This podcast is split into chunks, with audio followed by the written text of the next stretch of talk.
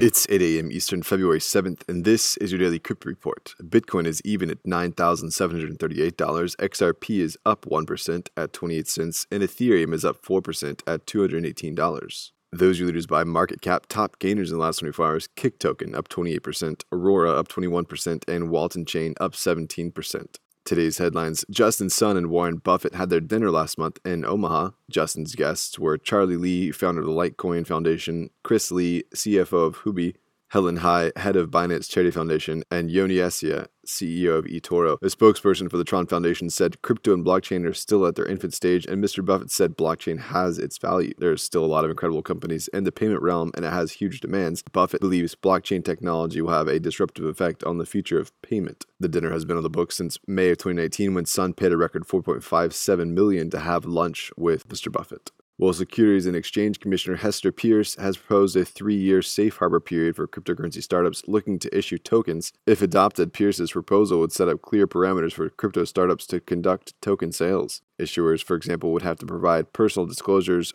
code disclosures, public notices, among other documents. Peirce argued in her Thursday speech that the analysis of whether a token is offered or sold as a security is not static and does not strictly adhere to the digital asset. And finally, in response to the spreading coronavirus, South Korea's Pohang University of Science and Technology is set to issue blockchain stored diplomas to its new graduates. The university believes it's no longer safe for students to congregate at a graduation ceremony. Instead of postponing the event, the administration decided to give students the option to get their diplomas online. New graduates will receive an email letter with a QR code linked to their blockchain stored diploma. The diplomas are created by blockchain based certification service broof, launched in May of 2019 by ICONLOOP. A, a university official said in the aftermath of the new corona, it is impossible to hold a graduation ceremony on time. But now, even if a student does not visit the school to receive the diploma, they can get an online digital degree secured by blockchain technology. Well, those are your leading headlines today. Visit us at dailycryptoreport.io for sources and links. Find us on social media, add us to your Alexa Flash briefing, and listen to us everywhere else you podcast under Daily Crypto Report.